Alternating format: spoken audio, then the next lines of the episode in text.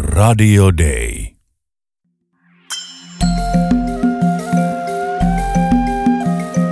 Usko, toivo, rakkaus.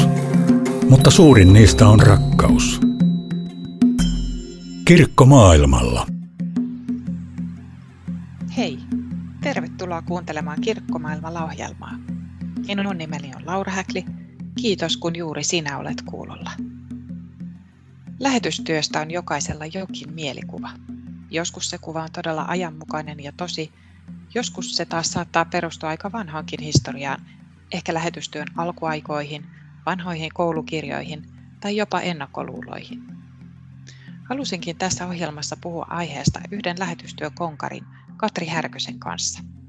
Hän on tehnyt töitä lähetystyön parissa niin Botswanassa, Tansaniassa kuin Suomessakin peräti seitsemäntoista vuotta. Ja halusin kysyä häneltä käytännön työstä tänä päivänä. Lähetysseura tekee kokonaisvaltaista lähetystyötä, johon kuuluu julistus, palvelu ja vaikuttaminen. Tässä pureudutaan nyt erityisesti tuohon julistusosaan.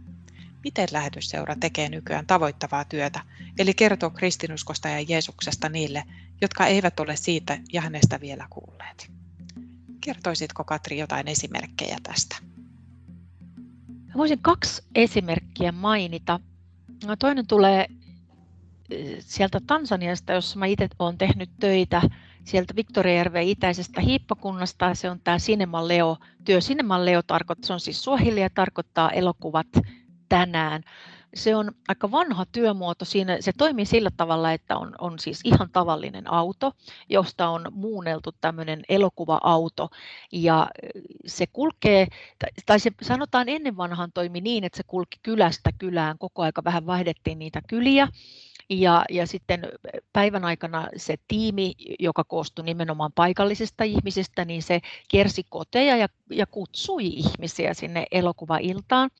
Ja sitten iltapäivällä oli usein siellä jossakin kylän keskellä markkinapaikalla, niin oli tämmöinen ulkoilmatapahtuma, ihan evankelioimistapahtuma.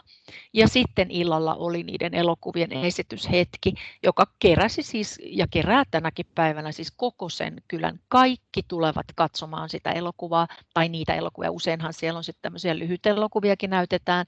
Saattaa olla ihan siis julistustyötä, ihan tätä vanhaa Jeesus-elokuvaa näytetään. Tai sitten on jotain lyhytfilmejä aiheeseen liittyen. Tai jostakin voi, olla, voi vaikka olla kotiväkivallan vastustamiselokuvia ja, ja siis tämmöistä niin kuin monenlaista. Tänä päivänä usein ajatellaan niin, että se elokuva-auto saattaa ottaa jonkun tietyn alueen vaikka vuodeksikin ja pyöriä sillä samalla alueella, jotta saataisiin niitä seurakuntia myös sitten vahvistettua, että he toimivat niin kuin opettajina, ulkopuolelta tulevina opettajina ja, ja rakennetaan kirkkoja yhdessä ja tehdään tavallaan sitä työtä niin, että sillä olisi pidempi jatkumo. No toinen esimerkki äh, tulee tuolta Thaimaasta, Pohjois-Thaimaasta. Siellä lähetysseura tekee luokansan parissa kielityötä. Siellä on meidän työntekijät Tuomas ja Riikka-Maria Kolkka, jotka, joilla on jo siis valtavan pitkä kokemus kielityöstä. Ja heillä on paikalliset työntekijät, työkaverit, joiden nimet ovat Pang ja Nang. Ja nämä Pang ja Nang on tämmöisiä nuoria naisia, jotka ovat siis evankelistoja, mutta myöskin sitten tämmöisiä kielitieteilijöitä, että Tuomas ja Riikka-Maria sitten Pang ja Nangin kanssa yhdessä kääntävät raamattua ja kääntävät näitä luokkansan tarinoita, myöskin kirjoittavat niitä siis omalla kielellään ylös, tekevät painavat kirjoja.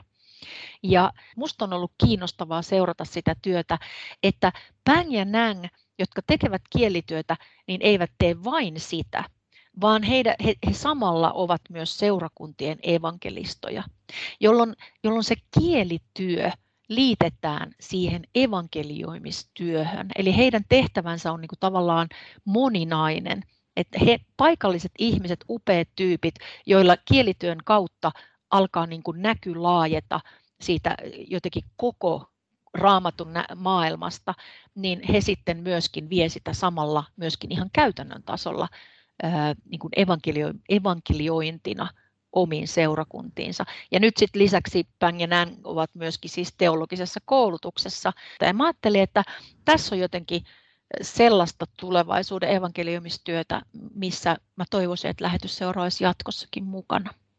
Lähetysseura tekee ja tukee tavoittavaa työtä erityisesti myös kouluttamalla seurakuntien työntekijöitä köyhissä maissa ja pienissä ja kasvavissa kirkoissa ympäri maailmaa. Miten sinä, Katri, näet koulutuksen suhteen evankelioimistyöhön? Tämä on mielenkiintoinen kysymys. Tämä ilman muuta nyt kuroutuu takaisin siihen ajatukseen, että ää, niin kuin äsken sanoin, että paikalliset ihmiset tekee evankeliumistyön kaikkein parhaiten. Ja tänä päivänä, kun katsotaan teologista keskustelua maailman, ehkä maailmanlaajuisestikin, niin, niin ihan selkeästi korostuu kontekstuaalisen teologian nousu. Siis kontekstuaalisen teologian nousu siinä mielessä, että ajatellaan ihan, ihan yksinkertaisesti sitä, että ihminen, joka tekee teologiaa ja joka opettaa sitä, niin hänen pitäisi ymmärtää se konteksti, se maailma, jossa ne ihmiset elävät, joiden parissa sitä teologiaa tehdään. Ja, ja toki siitä on puhuttu siis jo vuosia, siis todella, todella pitkään, mutta tänä päivänä se on ihan selkeästi niin kuin nousemassa yli muiden. Huhtikuun alussa pidettiin Zimbabwessa tämmöinen konferenssi tai webinaari, että moni ihminen oli siellä siis ihan, ihan tota noin digivälineiden kautta, mutta siellä puhuttiin kontekstuaalisuudesta ja, ja nimenomaan siitä jotenkin äm, sen tärkeydestä, kun me puhutaan evankeliumistyö, evankeliumistyössä. Ja siellä, oli, siellä nousi tämmöisiä hienoja ajatuksia, musta nämä oli niin kuin kauhean maanläheisiä, mutta tämmöisiä kivoja lauseita, kuin että Afrikan teologisen koulutuksen on nyt raavittava sieltä, mistä kutittaa. Eli ei raavita sieltä, mistä ei kutita, vaan sieltä, mistä kutittaa. Et pitää niin kuin ruveta näkemään käytännön tasolla, että mistä, mihin niin kuin se paikallinen väki on menossa, mitkä asiat on ne, jotka, joita he kysyvät.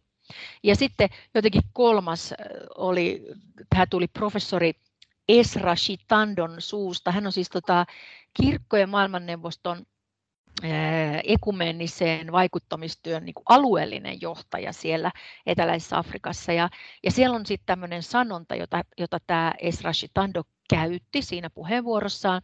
Se sanonta menee suurin piirtein näin, että, että, että leopardi ajaa meitä takaa ja sinä kysyt minulta, onkohan se naaras?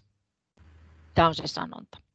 Ja, ja tämä Esra Shitando sanoi, että, että, että tämä sanonta niin kuin kertoo meille kaiken siitä, että mitä on, kun on, juoksee leopardia karkuun turistin kanssa. Et turisti, turisti ei tajua, minkälaisessa vaarassa me oikeasti siinä ollaan, vaan hän rupeaa pohtimaan tämmöisiä asioita, kuten, että onko se leopardi naaras. Ja sitten hän tästä sanonnasta hän veti niin kuin aasinsillan teologiseen koulutukseen. Että jos teologian opettaja, hän tietenkin varmaan puhuu ulkomaalaisista, että jos ulkomaalainen teologian opettaja ei pääse sisään siihen kulttuuriin, missä hän opettaa, niin silloin hän on kuin turisti. Ja silloin myöskin se opetuksen laatu on vähän niin kuin ehkä päälle liimattua. Mutta hän ei sanonut siis, että, että ulkomaalainen ei voisi päästä siihen sisälle, mutta hän sanoi, että jos ulkomaalainen ei pääse, tai ehkä, että jos ulkomaalainen ei halua päästä, niin sitten hän on vähän niin kuin tämmöinen leopardia karkuun juokseva, joka kysyy, että onko se naaras. Eli kun me koulutetaan paikallisia ihmisiä tekemään evankeliumistyötä, niin silloin he on niitä kaikkein parhaita työntekijöitä, koska he osaa kielen ja he osaa kulttuurin kaikkein parhaiten. Maailman suurimmat luterilaiset kirkot ovat nykyään Afrikassa, Etiopiassa ja Tansaniassa. Miksi, Katri, maailman suurimmat luterilaiset kirkot tarvitsevat pienen Suomen ja Lähetysseuran tukea seurakuntien työntekijöiden ja pappien koulutukseen? Joo, kiitos, että kysytään. Tämä on sellainen kysymys, mitä aika usein ihmiset kysyy.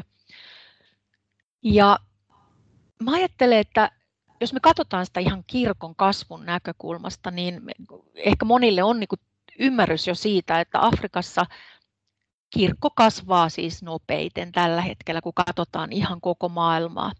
Ja se, mitä se tarkoittaa, että, että nopeiten, niin se tarkoittaa todella siis räjähdysmäistä kasvua. Ja se tarkoittaa sitä, että työntekijöitä, työntekijöiden määrä laahaa koko aika perässä. Ja nyt niin kun kaikki ne ihmiset, jotka valmistuu esimerkiksi teologisista oppilaitoksista, niin, niin, niin heidät niin kun heti revitään kiireen kaupalla sinne, sinne niin kun ruohonjuuritasolle paikallisseurakuntiin tekemään sitä työtä, että se tarve on niin valtava.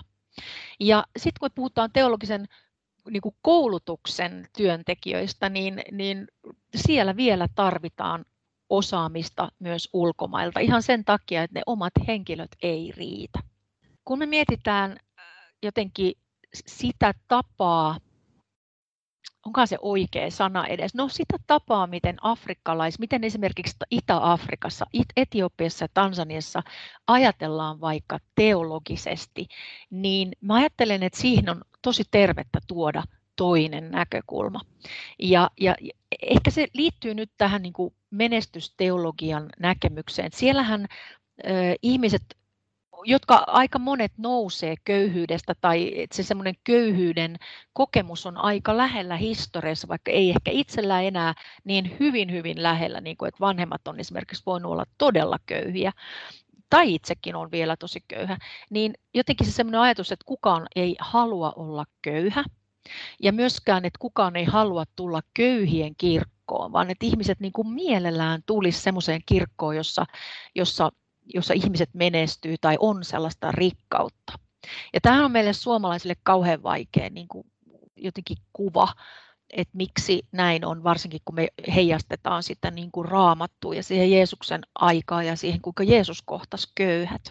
Mutta tämä on, tämä on monta kertaa se, miten, miten he näkee ää, sekä Etiopiassa että Tansaniassa niin kuin teologian näkökulman. Ja mä ajattelen, että ää, miksi Suomi Miksi lähetysseura haluaa vielä tehdä näissä yhteisöissä töissä, niin se olisi just tämä, että me voitaisiin tuoda tämä niin kuin ristin teologian näkökulma siihen ja pitää sitä esillä. Ja se, että mikä on meidän tehtävä suhteessa niihin köyhiin, että meidän tehtävä olisi aina pitää niitä köyhiä tai marginalisoituja jotenkin siinä keskiössä, siinä meidän työn keskiössä. Ja kyllähän sitten jos lähdetään vielä miettimään niin kuin ylipäätään akateemista opetusta, niin kyllähän jos katsoo siis sitä historian saatossa, niin akateeminen opetushan on aina ollut kansainvälistä. Sehän on, sen idea on nimenomaan se, että siinä verkostoidutaan ja siinä jotenkin vaihdetaan ajatuksia mantereelta toiselle. Et ihan jo niin kuin Mikael Agricolakin lähti opiskelemaan jonnekin muualle kuin tänne Suomeen. Että ainahan se on ollut semmoista vaihtoa. Ja sitten mä ajattelen, että tässä on yksi mielettömän tärkeä asia, että kun me ö, osallistutaan vaikka, vaikka Etiopiassa teologiseen koulutukseen, niin samalla tavalla me tuodaan myös Suomeen päin niitä upeita ajatuksia, mitä heillä on siellä, ja sitten myöskin niin kuin sitä, jotenkin sitä kirkon kasvun näkökulmaa. Kysyin tämän saman kysymyksen myös Etiopian Mekani Jeesus-kirkon seminaarin rehtorilta Brooke Aielelta. Näin hän näkee tarpeen meidän tuellemme. Even though the church is growing very fast, quantitatively uh, in membership, Ethiopia is still one of the poorest countries. So our members are from that poor society and our Brooke kertoo, että vaikka kirkko kasvaa hyvin nopeasti jäsenmäärässä mitattuna, Etiopia on silti yksi maailman köyhimmistä maista. Meidän kirkkomme jäsenet ovat tästä köyhästä yhteisöstä ja meidän taloudellinen kapasiteettimme on yksi heikoimmista. Jollemme saa stipendejä opiskelijoille tai apua opettajien palkkakulujen kattamiseen, tilanne on hyvin, hyvin vaikea. Ongelma ei ole vain köyhyys, sillä kun kasvu on todella nopeaa, myös vaatimukset ovat kovat monella rintamalla ja tarvitsemme koulutettuja työntekijöitä ympäri maata. So uh, we have passionate evangelists, we have people, we we have human resource, but we do not have financial resource. Uh, we are very, very weak in that. Meillä on intohimoisia evankelistoja, meillä on ihmisiä. Voi sanoa, että meillä on ihmisresursseja, mutta meillä ei ole taloudellisia resursseja. Olemme siinä suhteessa hyvin heikoilla. Kumppanuus ja tuki muodossa tai toisessa on äärimmäisen tärkeää. Kiitos, kun olit tänään kuulolla. Minun nimeni on Laura Häkli ja ensi viikolla luvassa taas uusia kuulumisia kirkoista ympäri maailmaa. Thank you.